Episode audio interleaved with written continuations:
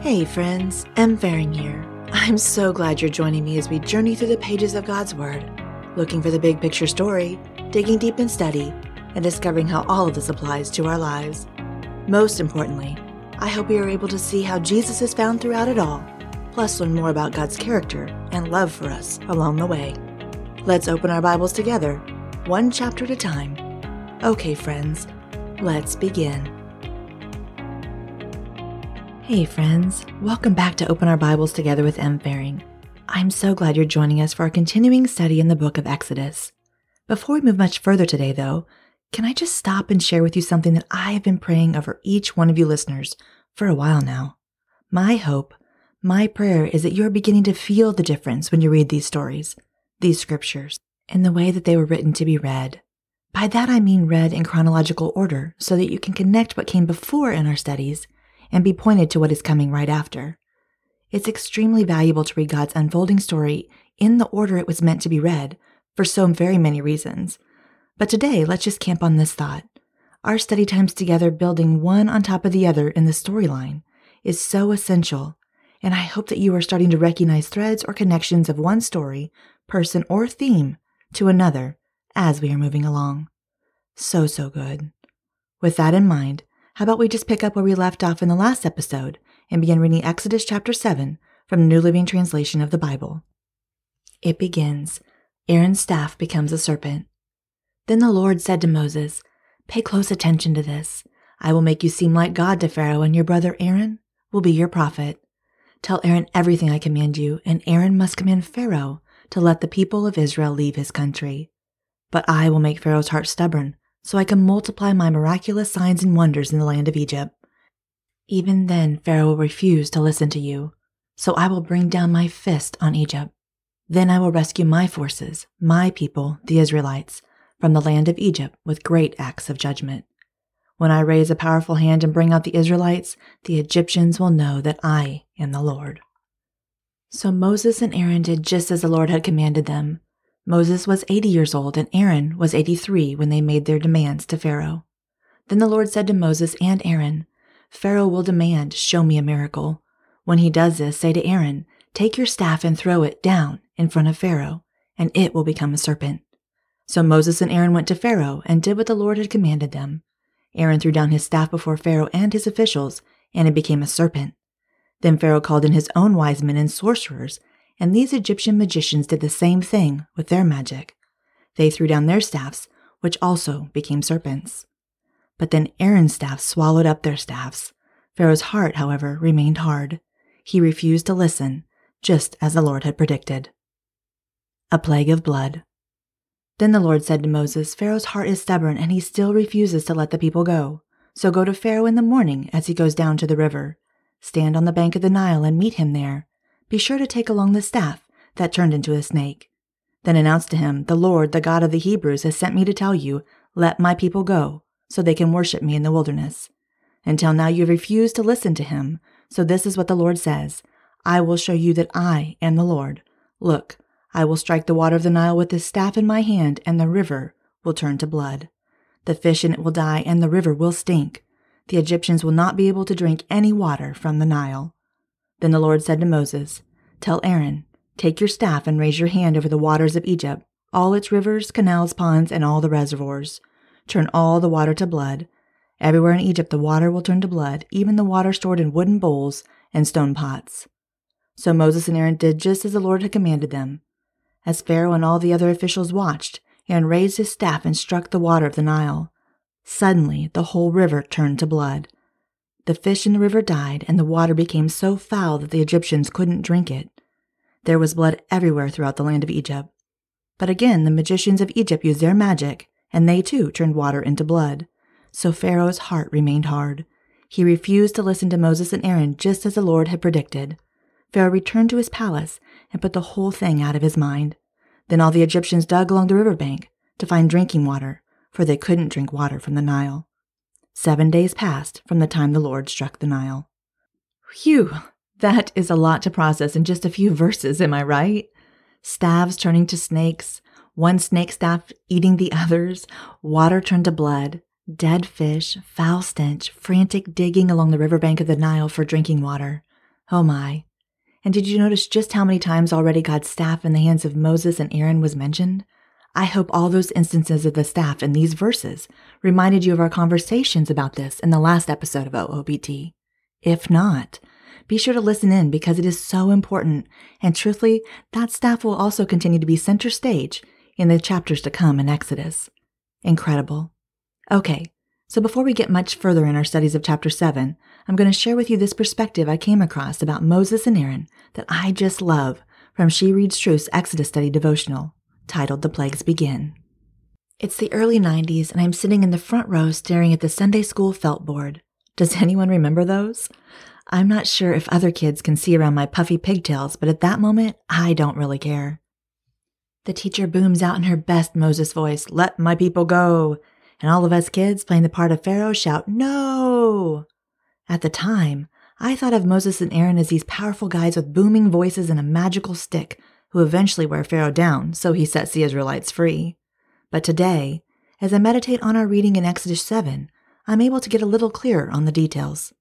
It turns out Moses and Aaron were pretty regular guys. They came from a long line of people you've probably never heard of, as found in Exodus chapter 6, verses 14 through 25. Nothing about them or their family would hint at God assigning them to take on this massive task, not to mention the fact that these guys were not young birds, as found in Exodus chapter 7, verse 7. On the contrary, they were already in their 80s when God told Moses to deliver the Israelites. And don't get me started on Moses. The booming voice from Sunday school?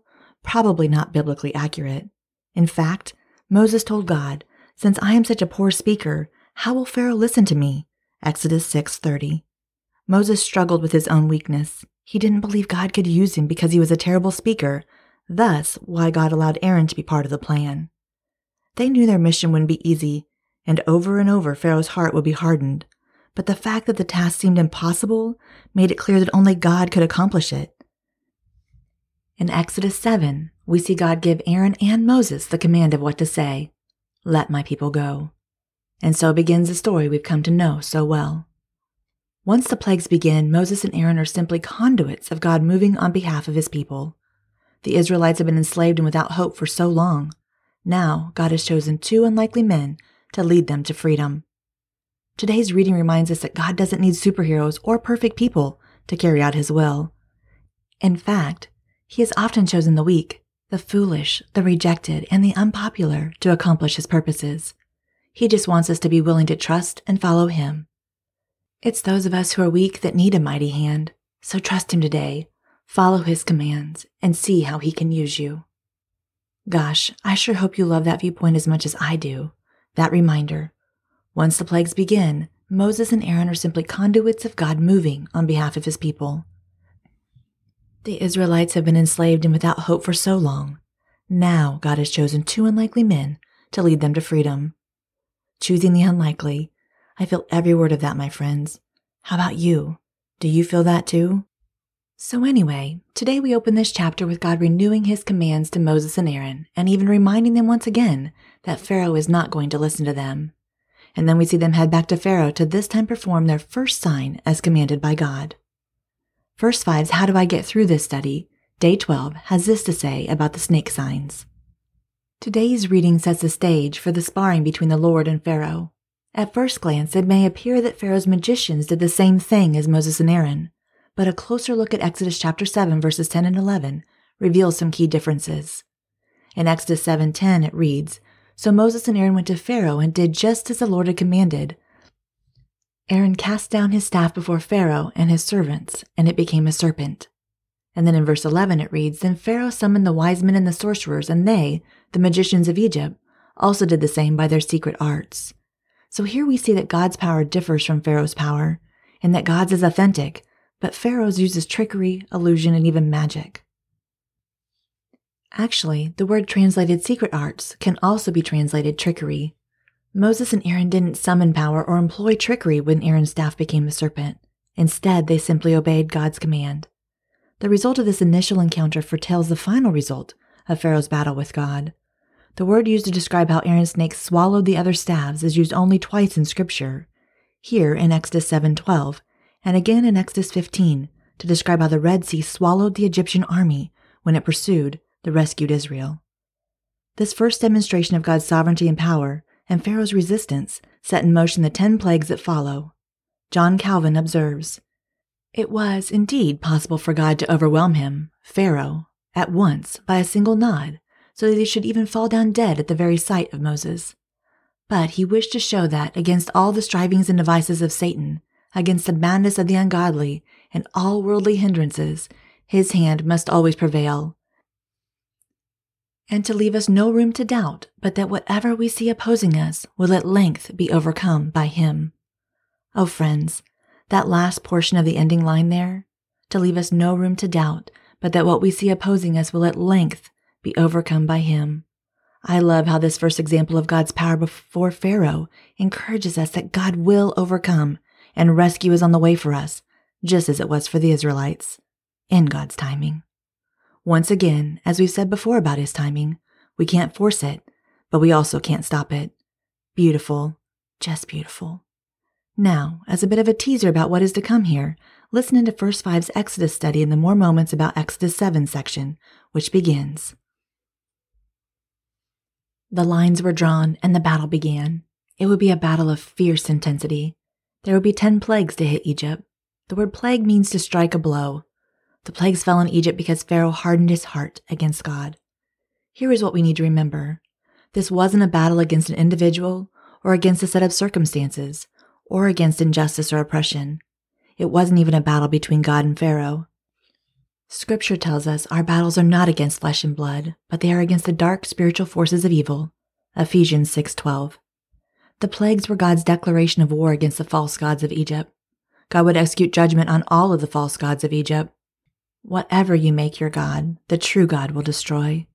The Egyptians worshipped over 80 major gods and goddesses. The first two plagues were against the god of the Nile. The next four were against the land gods. The last four were against the gods of the sky, including the death of Pharaoh's firstborn, who was considered to be the incarnation of the sun god Ra. Moving back to Exodus chapter 7, in First Five's Exodus study, in a section titled Moses' Obedience and Pharaoh's Stubbornness, it reads Pharaoh was a stubborn man, and God, in his sovereignty, had full knowledge of it. He knew all along Pharaoh was not going to listen to his command. He even told Moses in advance Pharaoh wasn't going to listen.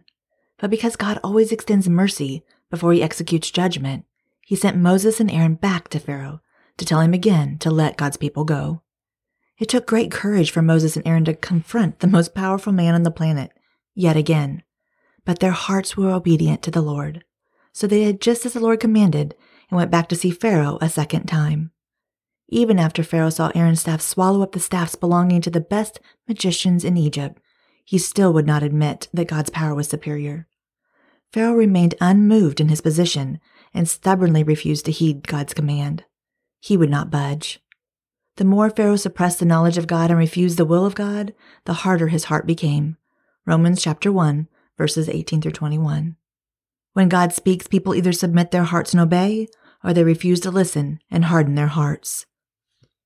Moses and Aaron heard God and obeyed. Even when they had a difficult assignment, they obeyed. Every time they obeyed, they personally witnessed a mighty display of God's power. Sure, God could have displayed his power without Moses and Aaron, but he instructed them to participate, and they obeyed. For months, God in his mercy sent Moses and Aaron back to warn Pharaoh and give him an opportunity to repent. But Pharaoh repeatedly chose to resist God's instructions. His stubborn refusal to release God's people brought disaster on Egypt. As we read the next few chapters of Exodus, we will discover the longer Pharaoh refused to obey God, the more intense God's judgment became. There is a stark contrast between Moses' obedience and Pharaoh's obstinance in this chapter. Are you more like Moses and Aaron, or are you more like Pharaoh? Is your heart tender toward the Lord and his commands? Is there some area where he is calling you to obedience? What are you stubbornly refusing to let go of in your life? The writer of Hebrews warns us that if we hear God speaking, we should not harden our heart in rebellion. Hebrews chapter 3 verse 8. Why? Like Pharaoh, our arrogance will only invite disaster into our lives. Goodness gracious, friends. This idea of hardened hearts is a tricky one to grasp for sure, so please know that I'll be pulling from several resources in this and possibly in the next episode, even, as we try to better understand just what we see happening in Pharaoh's heart. Oh my, It is definitely complicated, but well worth our study efforts to try to grasp a bit more fully, especially as it relates to the upcoming plagues. Speaking of plagues, just to be sure we're on the same page from the beginning here, rescuing the Hebrew people from slavery by the Egyptians was not the main purpose of the plagues. Because let's be honest here, if that had been the case, one plague would have been sufficient. But the real purpose of the plagues was to communicate to Israel, to Egypt, and to the surrounding nations even, just who God really is. So, now that the plagues have started, as we move on to read through chapters 8 and 9, please be sure to pay close attention to see the development and hear the repetition of certain phrases and actions throughout. Exodus chapter 8 begins A plague of frogs. Then the Lord said to Moses, Go back to Pharaoh and announce to him, This is what the Lord says Let my people go, so they can worship me. If you refuse to let them go, I will send a plague of frogs across your entire land. The Nile River will swarm with frogs. They will come up out of the river and into your palace, even into your bedroom and onto your bed. They will enter the houses of your officials and your people. They will even jump into your ovens and your kneading bowls. Frogs will jump on you, your people, and all your officials. Then the Lord said to Moses, Tell Aaron, raise the staff in your hand over all the rivers, canals, and ponds of Egypt, and bring up frogs over all the land. So Aaron raised his hand over the waters of Egypt, and the frogs came up and covered the whole land. But the magicians were able to do the same thing with their magic. They too caused frogs to come up on the land of Egypt. Then Pharaoh summoned Moses and Aaron and begged, Plead with the Lord to take the frogs away from me and my people. I will let your people go so they can offer sacrifices to the Lord. You set the time, Moses replied. Tell me when you want me to pray for you, your officials, and your people. Then you and your houses will be rid of the frogs. They will remain only in the Nile River. Do it tomorrow, Pharaoh said. All right, Moses replied. It will be as you have said. Then you will know that there is no one like the Lord our God. The frogs will leave you in your houses, your officials, and your people. They will remain only in the Nile River. So Moses and Aaron left Pharaoh's palace, and Moses cried out to the Lord about the frogs he had inflicted on Pharaoh. And the Lord did just what Moses had predicted. The frogs in the houses, the courtyards, and the fields all died. The Egyptians piled them up in great heaps, and a terrible stench filled the land. But when Pharaoh saw the relief had come, he became stubborn. He refused to listen to Moses and Aaron, just as the Lord had predicted. A plague of gnats. So the Lord said to Moses, Tell Aaron, raise your staff and strike the ground. The dust will turn into swarms of gnats throughout the land of Egypt. So Moses and Aaron did just as the Lord had commanded them. When Aaron raised his hand and struck the ground with his staff, gnats infected the entire land, covering the Egyptians and their animals. All the dust in the land of Egypt turned into gnats. Pharaoh's magicians tried to do the same thing with their secret arts, but this time they failed. And the gnats covered everyone, people and animals alike. This is the finger of God, the magicians exclaimed to Pharaoh. But Pharaoh's heart remained hard. He wouldn't listen to them, just as the Lord had predicted. A plague of flies. Then the Lord told Moses, Get up early in the morning and stand in Pharaoh's way as he goes down to the river. Say to him, This is what the Lord says let my people go so they can worship me. If you refuse, then I will send swarms of flies on you, your officials, your people, and all the houses. The Egyptian homes will be filled with flies, and the ground will be covered with them. But this time I will spare the region of Goshen where my people live. No flies will be found there. Then you will know that I am the Lord, and that I am present even in the heart of your land.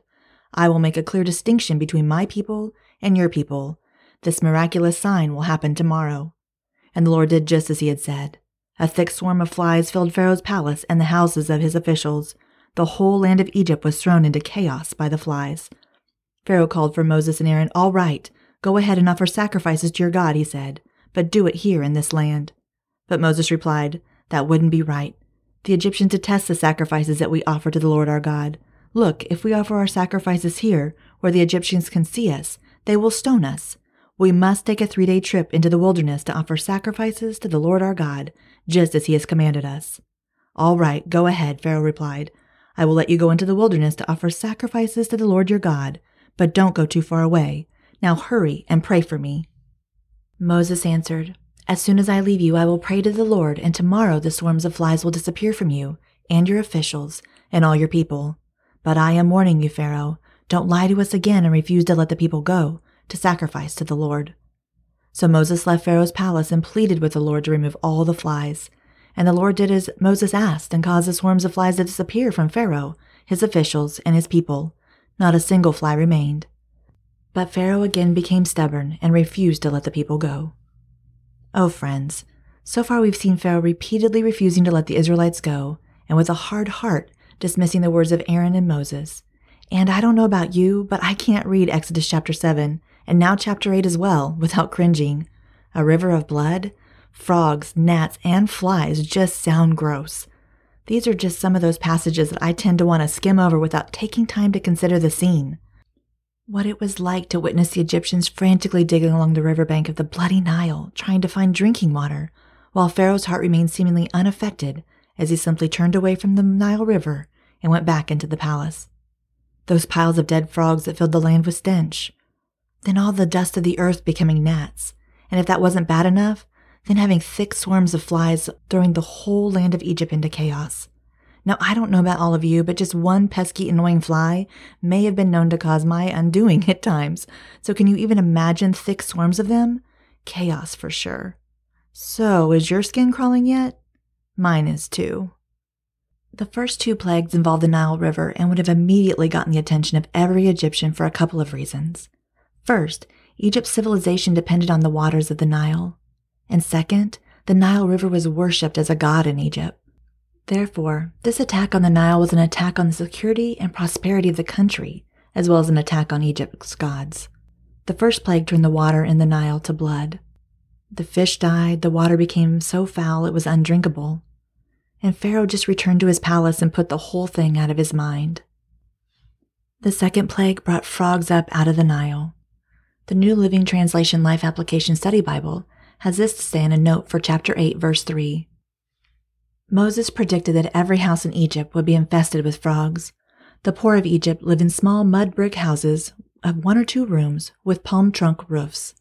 The homes of the rich, however, were often two or three stories high, surrounded by landscaped gardens and enclosed by a high wall. Servants lived and worked on the first floor while the family occupied the upper floors. Thus, if the frogs got into the royal bedrooms, they had infiltrated even the upper floors. No place in Egypt would be safe from them. Now remember, the Egyptians believed that their gods controlled the very things that God commanded in the plagues. During the first three plagues, the magicians of Egypt were somehow able to mimic what Moses and Aaron were doing. But during the plague of gnats, the magicians could not replicate the work of God. Without the retreat of his house, and with the land now stinking like the Nile, Pharaoh pleaded with Moses to ask God to take away the frogs, and promised to let the people go. However, his change of heart didn't last long. The third plague of gnats may seem out of place since it doesn't follow the same pattern as the other plagues. However, it fits nicely into the pattern of the plagues as a whole. The first nine plagues come in a series of three, with the last plague in every series including no forewarning, time of warning, or instruction formula. According to Exodus chapter 8 verse 18, after God turned the dust to gnats, the magicians were unable to replicate with their secret arts, and so they told Pharaoh, "This is the finger of God." The New Living Translation Life Application Study Bible has this study note for 819. Some people think if I could only see a miracle, I could believe in God. God gave Pharaoh just such an opportunity, when gnats infested Egypt, even the magicians agreed that this was God's work, the finger of God. But still Pharaoh refused to believe. He was stubborn, and stubbornness can blind a person to the truth. When you rid yourself of stubbornness, you may be surprised by abundant evidence of God's work in your life.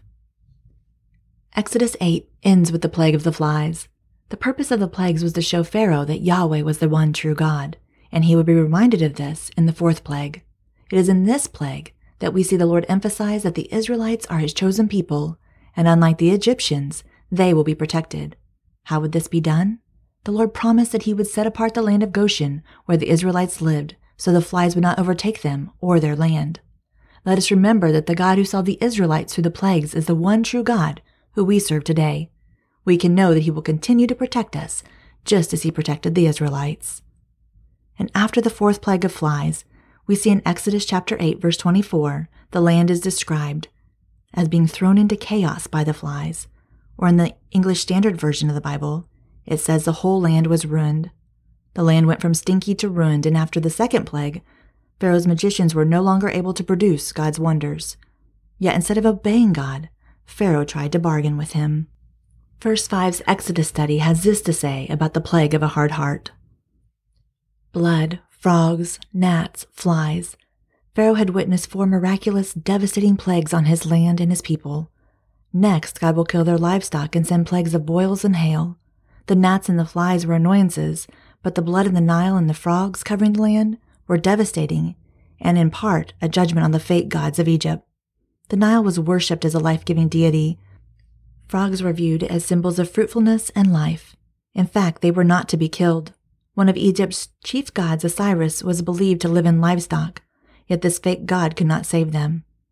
Egypt was a pagan nation. God was judging this country, their oppression of his people, and their rejection of him as the one true God, and their rebellion is not new. They had not lived as an unreached people group ignorant of the power of Yahweh.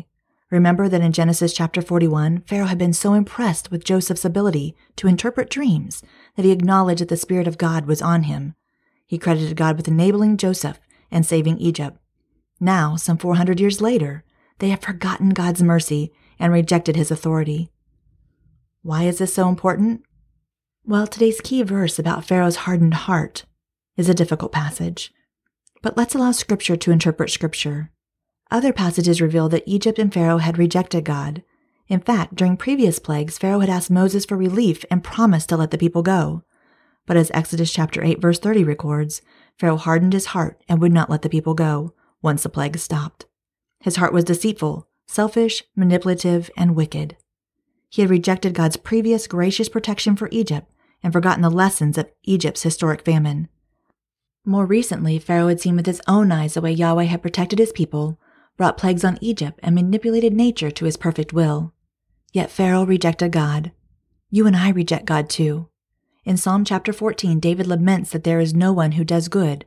We all say in our hearts that there is no God. This is the worst plague, the plague of a hard heart. We want to be in control of our own lives. We resist surrender. Unless God intervenes, we are lost. When I read this passage, I don't wrestle so much with God hardening Pharaoh's heart. I wrestle with the shocking, worship inducing amazing grace that he softened mine. Don't be a rebel like Pharaoh, giving lip service to the power of God. Instead, respond in faith and surrender. Lay down the fake gods of control and independence. Acknowledge that he alone is God. Each plague has been an opportunity for Pharaoh to see God's might and power. Our God is gracious and holy. God is powerfully revealing himself to the people of Egypt, extending them the opportunity to repent and acknowledge that he is the one true God. God's grace precedes his judgment every time. Oh gosh, friends, I want to repeat one of those last few statements because I think it's so important for us to grasp as we navigate the issue of Pharaoh's increasingly hardened heart. It read, When I read this passage, I don't wrestle much with God hardening Pharaoh's heart. I wrestle with the shocking, worship inducing, amazing grace that God softened mine. Amazing grace for sure, but we also know this to be true. Dealing with hard hearted people is hard and frustrating. Though we continue to see Moses as a humble man, even he demonstrated frustration over Pharaoh's hard heart.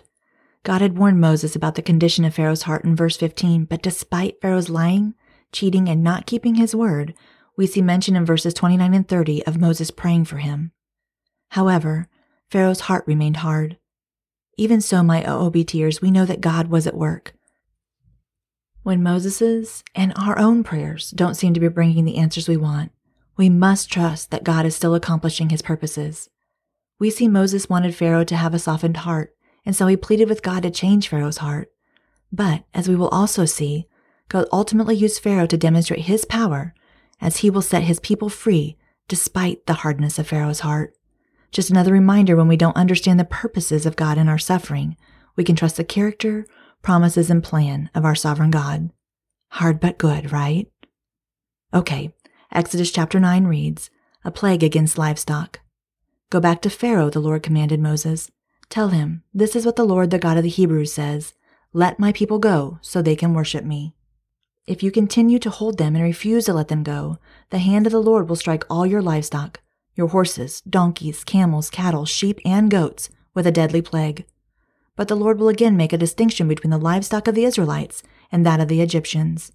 Not a single one of Israel's animals will die. The Lord has already set the time for the plague to begin. He has declared that he will strike the land tomorrow. And the Lord did just as he had said. The next morning, all the livestock of the Egyptians died, but the Israelites didn't lose a single animal.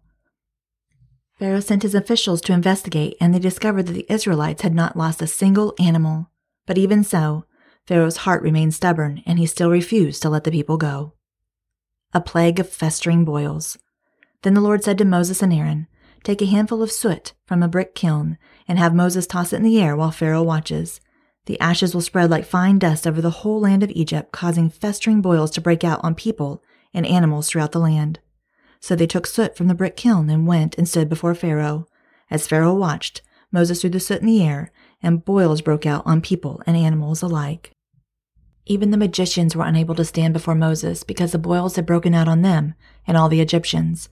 But the Lord hardened Pharaoh's heart, and just as the Lord had predicted to Moses, Pharaoh refused to listen. A plague of hail.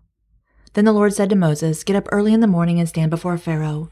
Tell him, This is what the Lord, the God of the Hebrews, says Let my people go so they can worship me. If you don't, I will send more plagues on you and your officials and your people. Then you will know that there was no one like me in all the earth. By now I could have lifted my hand and struck you and your people with a plague to wipe you off the face of the earth. But I have spared you for a purpose, to show you my power and to spread my fame throughout the earth. But you still lorded over my people and refused to let them go. So tomorrow at this time I will send a hailstorm more devastating than any in all the history of Egypt. Quick, order your livestock and servants to come in from the fields to find shelter.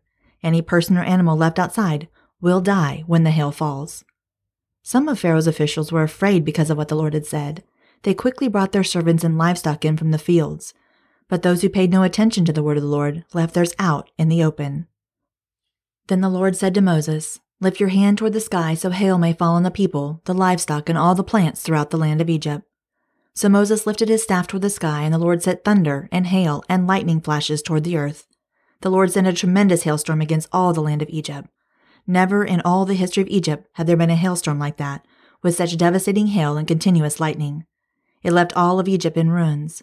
The hail struck down everything in the open field, people, animals, and plants alike.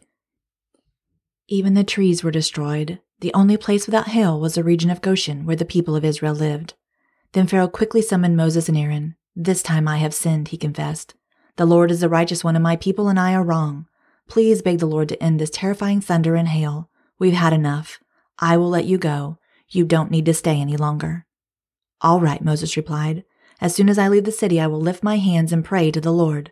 Then the thunder and hail will stop, and you will know that the earth belongs to the Lord. But I know that you and your officials still do not fear the Lord God. All the flax and barley were ruined by the hail because the barley had formed heads and the flax was budding, but the wheat and the emmer wheat were spared because they had not yet sprouted from the ground. So Moses left Pharaoh's court and went out of the city. When he lifted his hands to the Lord, the thunder and hail stopped and the downpour ceased. But when Pharaoh saw that the rain, hail, and thunder had stopped, he and his officials sinned again, and Pharaoh again became stubborn. Because his heart was hard, Pharaoh refused to let the people leave, just as the Lord had predicted through Moses. This is the fifth time God sent Moses back to Pharaoh with the demand, Let my people go. By this time, don't you think that it was entirely possible that Moses may have been tired and discouraged? Maybe. But whether he was or wasn't, what we see is him continuing to obey. What a valuable reminder for us to not give up when we know what we are to do. As we will soon see, and as Moses discovered, our persistence is rewarded.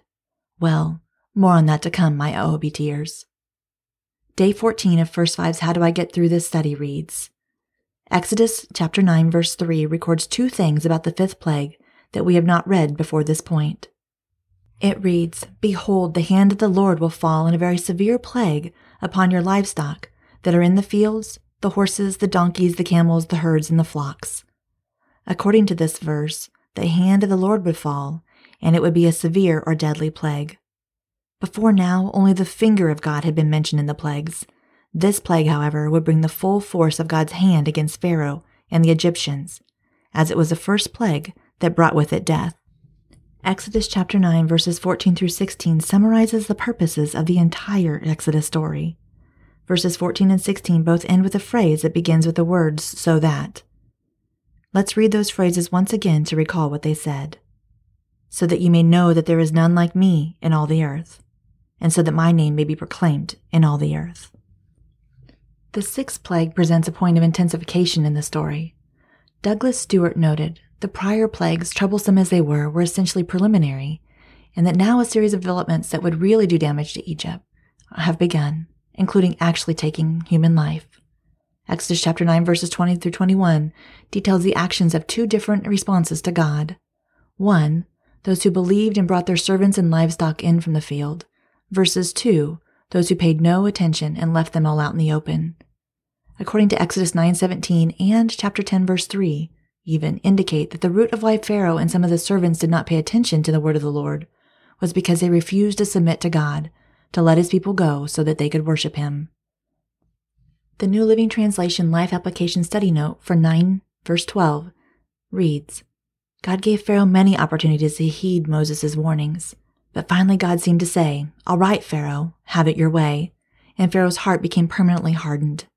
Did God intentionally harden Pharaoh's heart and overrule his free will? No, he simply confirmed that Pharaoh freely chose a life of resisting God. Similarly, after a lifetime of resisting God, you may find it impossible to turn to Him. Don't wait until just the right time before turning to God. Do it now while you still have a chance.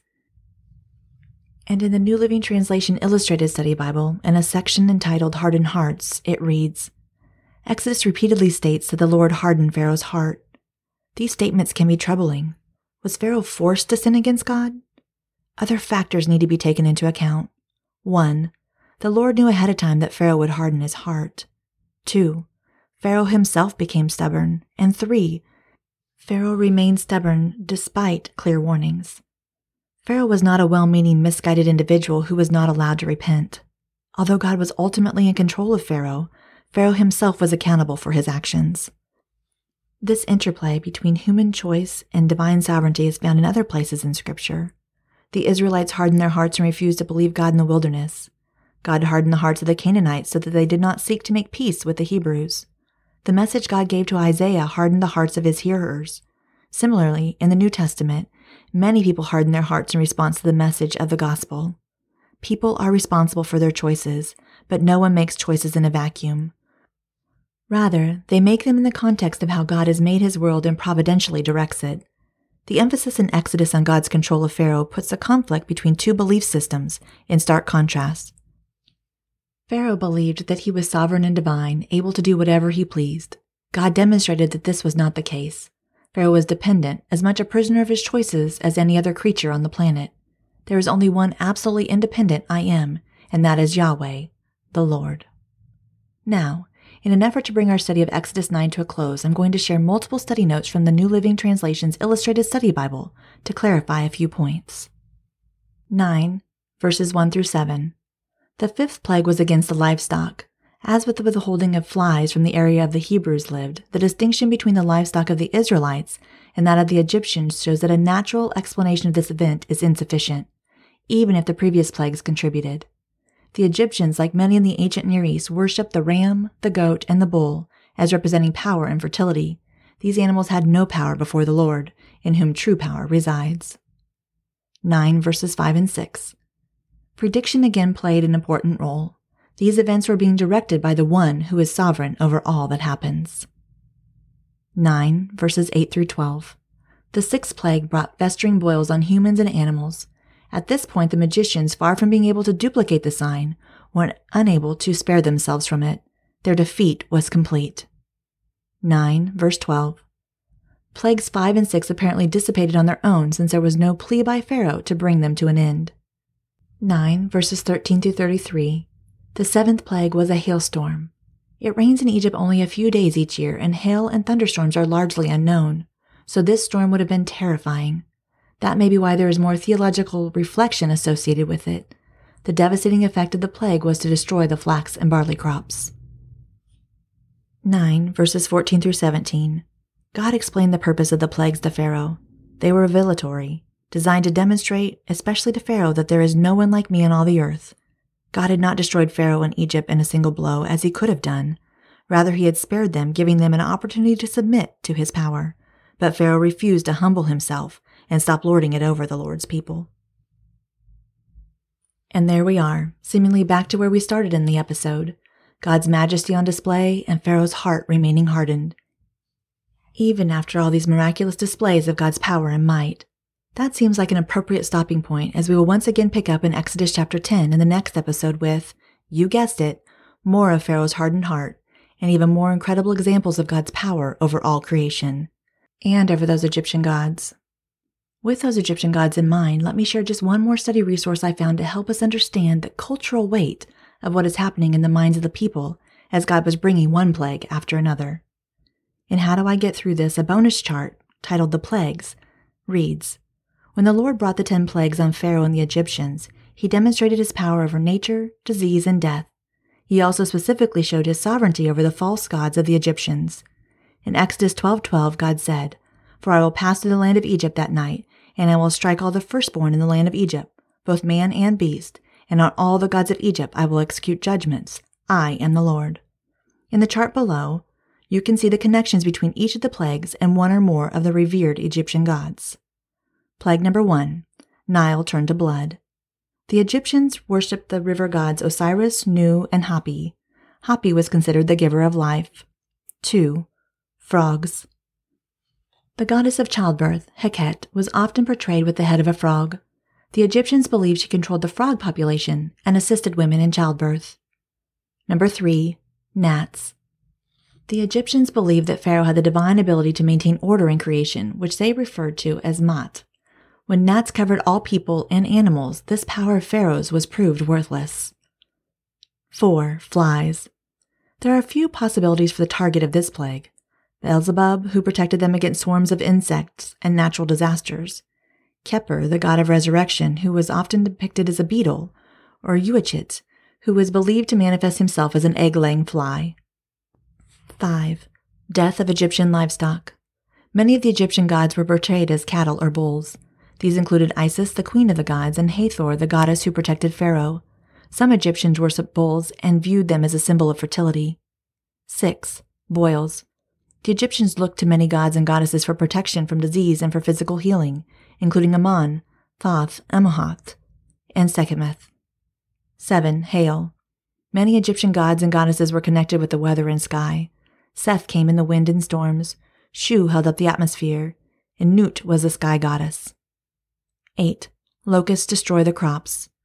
Egyptians also trusted their gods and goddesses to supply them with food, Min was the god of crops, while Anubis guarded the fields and Senhem gave protection from pests. Number 9. Darkness. The Egyptians worshipped the sun and viewed the sun god, Amnon Re, to be their creator and most powerful of all their gods. 10. Death of Egyptian firstborn. The Egyptians believed death was ruled by Osiris, the god of the dead, and his assistant Anubis, god of the underworld. Also, Pharaoh was considered a son of the sun god, Amnon Re. Therefore, the death of his son, the successor of his godlike throne, is significant. Basically, the story of the plagues puts God's power on display. As we close this week of study, pause to give these great acts of God their due wonder. Let this account of God's complete control over his creation lead you to exalt him to his proper place as Almighty and all powerful, and to worship him as Yahweh. With all that said, I would love to close out our time today by praying for you, by praying for us. Dear God, as we consider the extent of your glory, beauty, and power revealed to us each day through your creation, we are ashamed at how often we overlook it. We bow our heads and lift our hands to you today, Almighty God. The next time we worry about how we will get through, draw our heart to this display of your power. In Jesus' name we pray. Amen. Okay, friends, we made it to the end of today's episode in our study of the book of Exodus. I am incredibly grateful humbled, and truthfully absolutely thrilled that you're still here with me as we study through the pages of God's Word together, that you made it to the end of another episode with me. Thanks so much for tuning in and listening to this episode today. If you like this one, be sure to subscribe so you don't miss the next one. I hope you also consider leaving a review and sharing it with a friend or two. The more the merrier, I always say. this is M. Fahring, and I can't wait until we open our Bibles together next time, my friends.